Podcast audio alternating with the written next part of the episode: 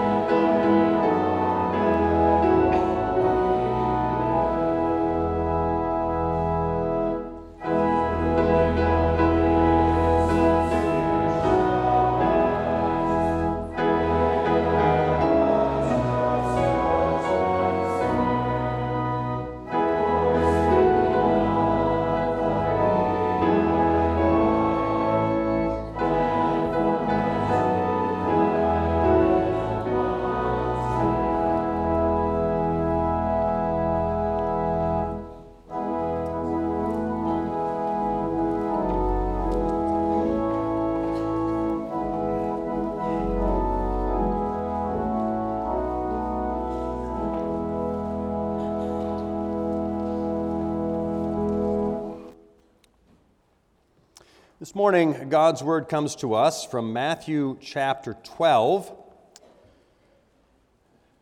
Matthew 12.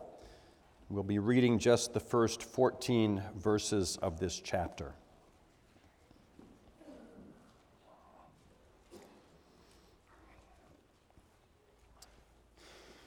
Matthew 12, beginning at verse 1, what we hear now is God's word. At that time, Jesus went through the grain fields on the Sabbath.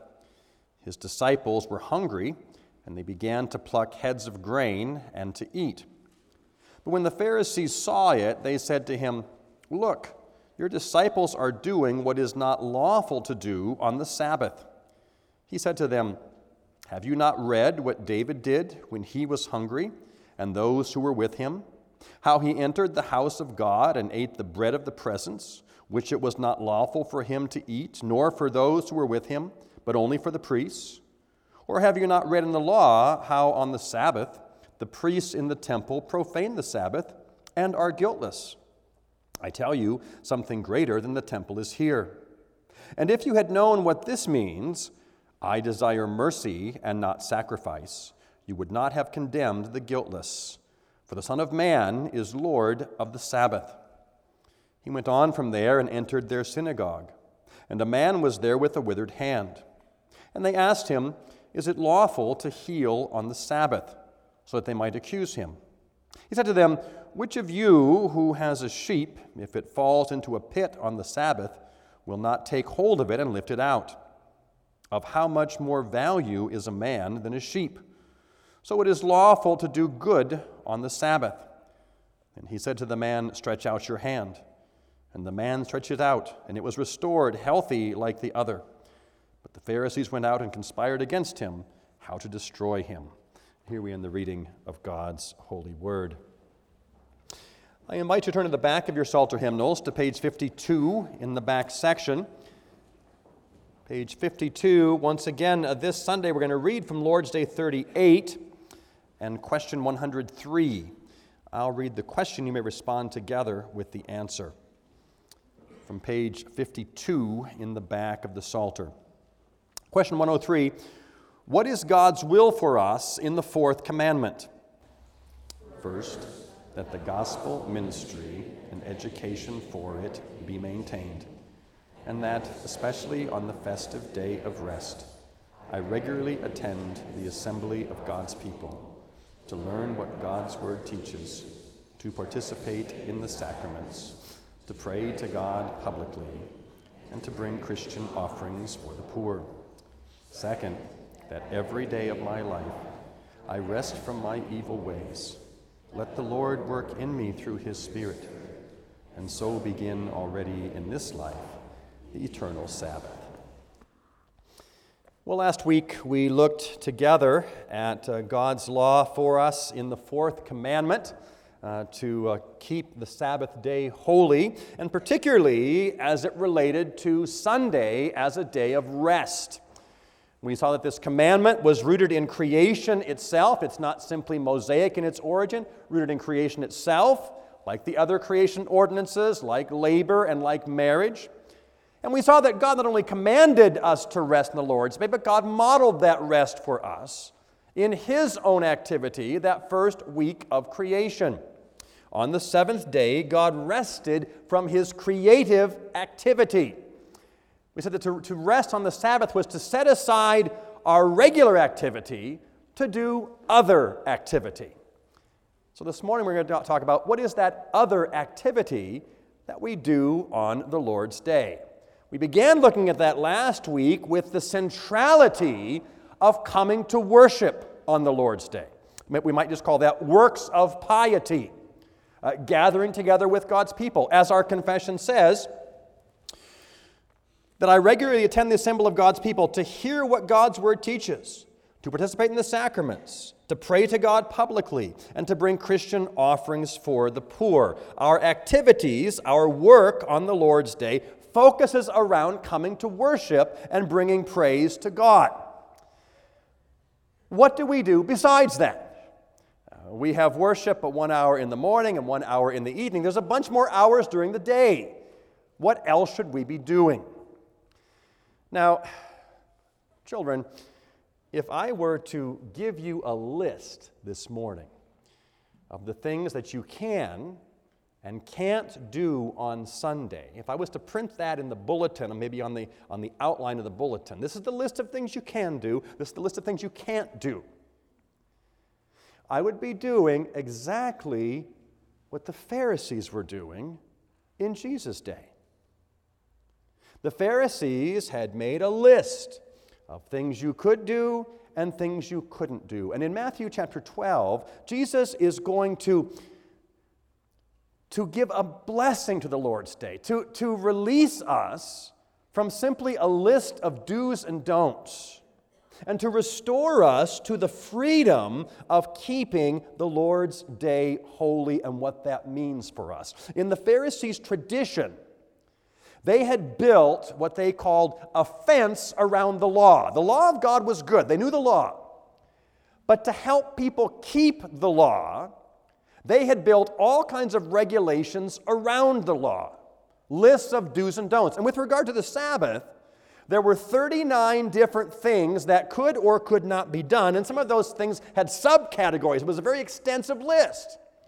And if you did this, you were okay, and if you didn't do this, you were not okay. And the problem was they elevated that list of do's and don'ts to the status of the law itself. The law was to keep God's day holy.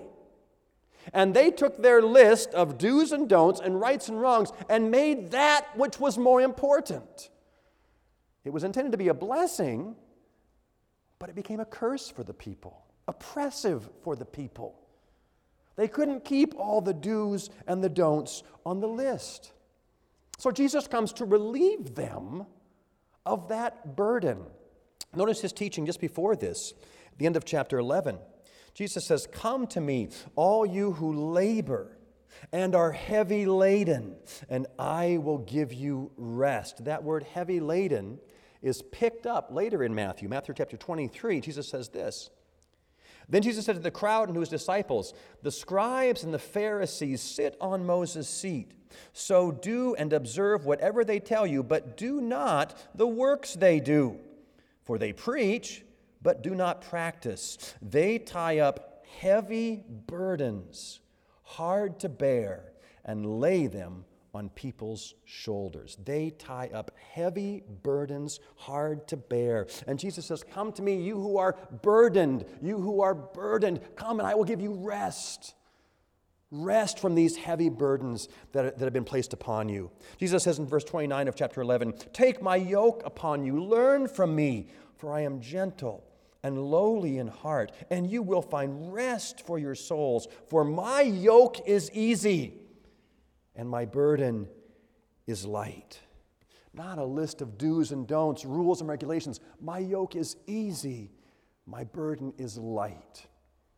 He comes to free them from the burden of all these extras around the law, all these traditions that had been built up.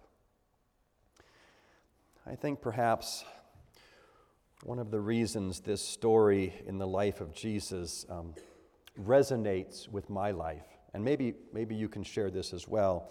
Uh, I was brought up in the Reformed tradition, and I was brought up with rules and regulations for Sunday. We, we could do this, we couldn't do this. And I don't want to in any way, you know, disrespect my parents for doing that. I think perhaps today we've gone the other way, that Sunday's like any other day, do whatever you want. But at least my parents tried to say, look, today is a different day.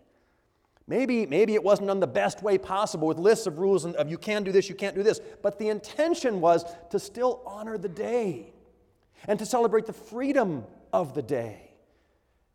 Parents, we have to teach our children Sunday is a different day. It's not just one more Saturday, it's a day God has set apart.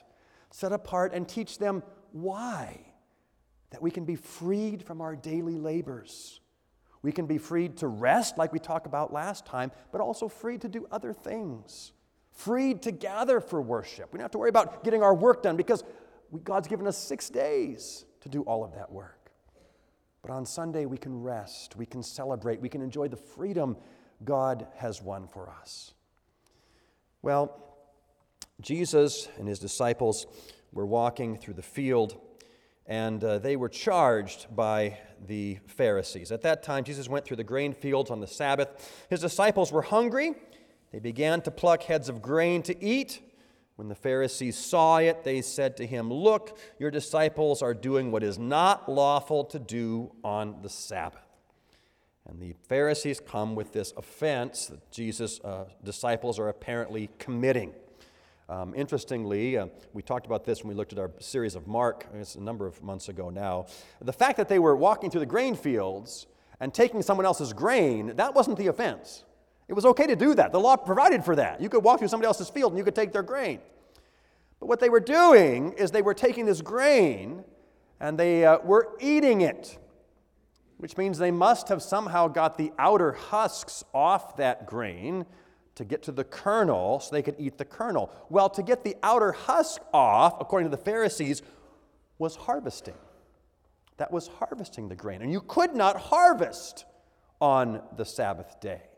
That was the offense that Jesus and his disciples are being charged with. They are breaking the law, actually, the fence around the law, by harvesting on the Sabbath. And Jesus is going to give three three arguments from history to show that they weren't breaking the Sabbath. In fact, they were fulfilling the blessing God gives on the Sabbath. First of all, um, Jesus is going to talk about King David.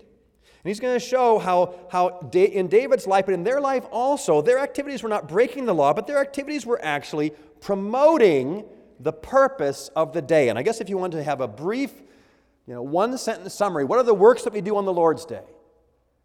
They are the works that promote the purpose of the day. Works that promote the purpose of the, and what's the purpose of the day? To gather for worship. We saw that last week. That's the primary thing we do on the Lord's Day. So he talks about David. Verse 3. He said to them, Have you not read what David did when he was hungry, and those who were with him? How he entered the house of God and ate the bread of the presence, which it was not lawful for him to eat, nor for those who were with him, but only for the priests. Remember the story how David had been traveling? He came and he looked for food. There was no food there except for the bread of presence, and they gave that bread to David and his men to eat. They were allowed to care for their life. They were allowed to preserve their health. They were allowed to do this work of necessity that they could honor the activities of their day. Now, we are allowed to eat. I know that uh, uh, for many of us, when we go home from church today, uh, there'll be a meal, and someone's going to work to make that meal. But we're allowed to eat. It's a work of necessity to preserve the purposes of the day. Because I suspect, um, I suspect if we didn't eat, uh, we might start to get hungry later. We might start to get cranky later. When we come to church tonight, our stomach would be growling. That wouldn't, that wouldn't enhance the purposes of the day. So we eat. It's okay. Uh, if we didn't eat, we'd be distracted throughout the day. We're allowed to, to rest. I don't know about you, but for me, uh, Sunday, from the time I was a child, Sunday always included a nap. Now, I don't think that that exhausts the meaning of rest on the Lord's Day. But it certainly may be, may be a part of that. It sustains my health. And it serves the purpose of the day because I intend to come back to worship once again this evening. And rather than being, sleepy through that service, uh, I will take a short nap so I can come back and, and, and promote the purposes of the day. Now, I'm not saying nap is on the do list or the not do list, but it promotes the purpose of the day. It promotes our ability to come and to worship. These are the works that God is calling us to do, those things that promote the purpose of the day. Jesus goes on, verse 5 Or have you not read in the law how on the Sabbath the priests in the temple profane the Sabbath and our, are guiltless? The priests on the Sabbath worked more than any other day because there were more offerings to be offered. And yet Jesus says they're guiltless because they were doing what promoted the purpose of the day. They were allowing people to worship. And of course, the same is true for us. I'm not just talking about uh, uh, ministers who work on the Lord's Day, but the musicians who work on the Lord's Day, the janitor who works on the Lord's Day, the sound man who works most of the time on the Lord's Day. These serve the purpose of the day. These serve that we can come to worship. And these are the works that we should be doing works of necessity. They have to be done so we can come and we can worship. It enhances the day to be in fellowship with God and in fellowship with his people. Jesus, the third argument he makes is from the prophets, from verse 7. He says, And if you had known what this means, I desire mercy and not sacrifice, you would not have condemned the guiltless from the prophet Hosea. The idea that it is not the external sacrifice Jesus desires, it's not that wooden obedience to a list. It is mercy. It is a heart that desires to do what God wants, a heart that beats with God's heart in order that we might come and fellowship with each other and worship Him. It serves the purpose of the day. Is your heart in tune with the heart of God? Are the activities you will, you will undergo today that which, which serves the purpose of today, that which will enhance your fellowship with God, your fellowship with believers, your time of worship with Him, works of necessity? Now, when I say works of necessity, it's sometimes easy to start to think, well, you know, almost, almost everything I do, I do because it's necessary. There's not many things I do just frivolously. Most things I do are necessary. When we talk about works of necessity on the Lord's Day, it is works that need to be done on this day for this day. What I mean by that is this I can't eat today's lunch uh, yesterday or tomorrow. To promote the purpose of the day, it has to be on this day for this day. But uh, there are some things that I, I might do of necessity other days of the week that need not be done on the Lord's day. They don't have to happen to promote the purpose of this day. They don't have to happen on this day for this day. So we ask ourselves is this necessary for today? Not just is it necessary, most things we do are necessary, but is it necessary for today to promote the purpose of the day? And our, our necessity must not be due to lack of preparation on our part. We know the Lord's Day is coming, it comes every week. Have we prepared for it? You know, I, I, I really don't like to get up on Sunday morning and go out to the car and see that the, the gas gauge is almost empty. Now, if I'm going to make it to church, it's necessary I get fuel. But that necessity was due to my negligence. Don't force necessity on the first day of the week by failing to prepare the other six days. God gives us six days to get ready. The works necessity must be necessary for this day on this day. So, what do we do on the Lord's Day? We do that which promotes the, the, the, service of the day, promotes God's glory, promotes our worship, and that which serves our neighbor, promotes our neighbor's good. And this is where Jesus uh, goes to the synagogue then in verse 9. He went on from there, entered the synagogue, and a man was there with a withered hand, and they asked him, Is it lawful to heal on the Sabbath? That they might accuse him. They're going to ask him a legal question. Now, their man made laws, their laws around the law, said that only in extreme circumstances, in life or death circumstances, was it okay to heal on the Sabbath. This obviously is not one of those, not a life or death circumstance. We know that their question is answered by Jesus in the parallel passage. Not is it lawful to heal, is it lawful to do good on the Sabbath? In other words, can we do works of mercy? Not only to promote uh, God's glory, but promote my neighbor's good. Can I care for my neighbor on the Lord's day? And Jesus answers, Certainly. Certainly, we can do that which is good. We can do that which serves our neighbor. These works of mercy, these works of compassion. We must be careful these works are not motivated by anything other than mercy. Verse 11, Jesus answered to them, He said, Which of you who has a sheep, if it falls into a pit on the Sabbath, will not take hold of it and lift it out. Now, again, there were rules for that. There were rules for an animal falling in a pit. This is the extent of the law that they had. And the original rule was if an animal falls in a pit, you have to leave the animal there, but you are allowed to lower food to the animal. Okay? Works of mercy. They didn't have to be cruel. Works of mercy. Now, later, that became difficult, and they changed their external law to say no, it, you were allowed to actually bring the animal out. They changed their external law because it was starting to hurt them financially. The animals were dying in the pit. They wanted financial gain, and they changed their tradition so they didn't lose any money. Works of mercy toward our neighbor must be motivated by a heart of mercy.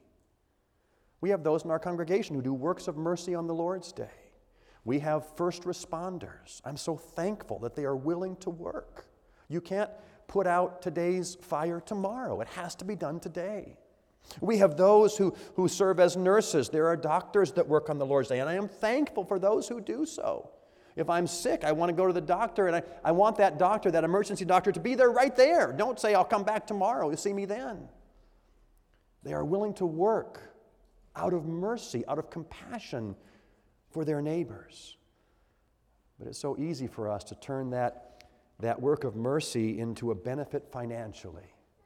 Sometimes there's um, incentives for working on Sunday. Maybe there's you know, time and a half, or you get extra benefits or whatever. We must make sure our desire is mercy and not financial gain. Mercy flows from the heart, a desire to care for others. If there's financial gain, okay, fine. But that can't be the reason our, our, our merciful works must flow from a heart that is filled with mercy. We see Jesus teaching about promoting our neighbor's good. We see his own compassion then modeled for us as he speaks to the man Stretch out your hand. And the man stretched it out, and it was restored, healthy like the other one. Jesus' heart of compassion for those around him, his heart of compassion to show mercy to his neighbor. Now, it's certainly good for us on the Lord's Day to have that same heart of compassion toward our neighbors. Of course, the, the biggest need they have is not a, a physical healing. The biggest need they have, if our neighbors are unbelievers, the biggest need they have is that we share the gospel with them. That we share with them the glories of Jesus Christ, the one who is Lord of the Sabbath, the one who has set us free from, from a list of rules and regulations, the one who has paid for all of our sins, that we have an assurance of living with Him forever. We need to share that gospel with them we must be careful never to use an apparent opportunity to share the gospel in order to indulge in no longer serving the purpose of the day. Perhaps our neighbor calls us up on a Saturday night and says, Hey, tomorrow uh, I've got tickets to watch the Dodgers get beat by the Diamondbacks and I'd love to have you come and join me at the game. And we say to ourselves, we try to play, tricks with ourselves, you know, if I went with them, okay, I'd have to miss church, but you know, maybe, maybe I'd have an opportunity to evangelize. Maybe I'd have an opportunity to share the gospel with them. And we convince ourselves that this is actually a good thing to do. My friends, if you want to share the gospel with your neighbor, don't wait for them to invite you out somewhere. You invite them to church. You invite them here where you can be sure they will hear the gospel, not just maybe during the seventh inning stretch we mentioned something about Jesus. They will come and hear the gospel. That's, that's, that's the work of the Lord's day. Enhancing the work of Christ, bringing others to know the work of Christ, hearing the glories of the gospel and the call to faith and repentance. Put your trust in Jesus Christ alone and know the freedom from your sins, true freedom to enter into rest. A rest which we anticipate even now on Sunday, but looks forward to an eternal rest. And until then, we, we do those works which enhance the day, enhance our, our times of worship with God through works of mercy, works of necessity. God has given us a day, a glorious day, a day on which to rest in Him, setting aside our regular labors so we can focus on Him in our times of worship and, and the freedom to do everything necessary to enhance that purpose of the day. A freedom to do those things which, which strengthen us physically, that we might be spiritually strengthened. A day on which we can show love and mercy and compassion to those around us in our acts of mercy, in our words of mercy, as we share with them the gospel. Sunday, rather than being a day of rules and do's and don'ts and uh, lists, it's a day of joy it's a day to celebrate. To celebrate the rest we have in Jesus Christ and to work until the coming of that final rest day. We will spend our eternity with Him. Let's join together in prayer. Lord our God, thank you for this Lord's Day, this Christian Sabbath. Thank you for the privilege of allowing us to gather in your house to worship you. And beyond that, oh God, thank you for freeing us. That the rest of this day, we may do those things that enhance our worship. You will allow us to be physically strengthened, physically rested. You allow us opportunities to share your truth with those around us, to love our neighbor and promote their good as we from our hearts desire to serve you. Not an external list of do's and don'ts, but hearts that overflow with gratitude because of what you have done for us. Oh Lord God, help us to enter into the spirit of the Christian Sabbath. We pray in Jesus' name. Amen.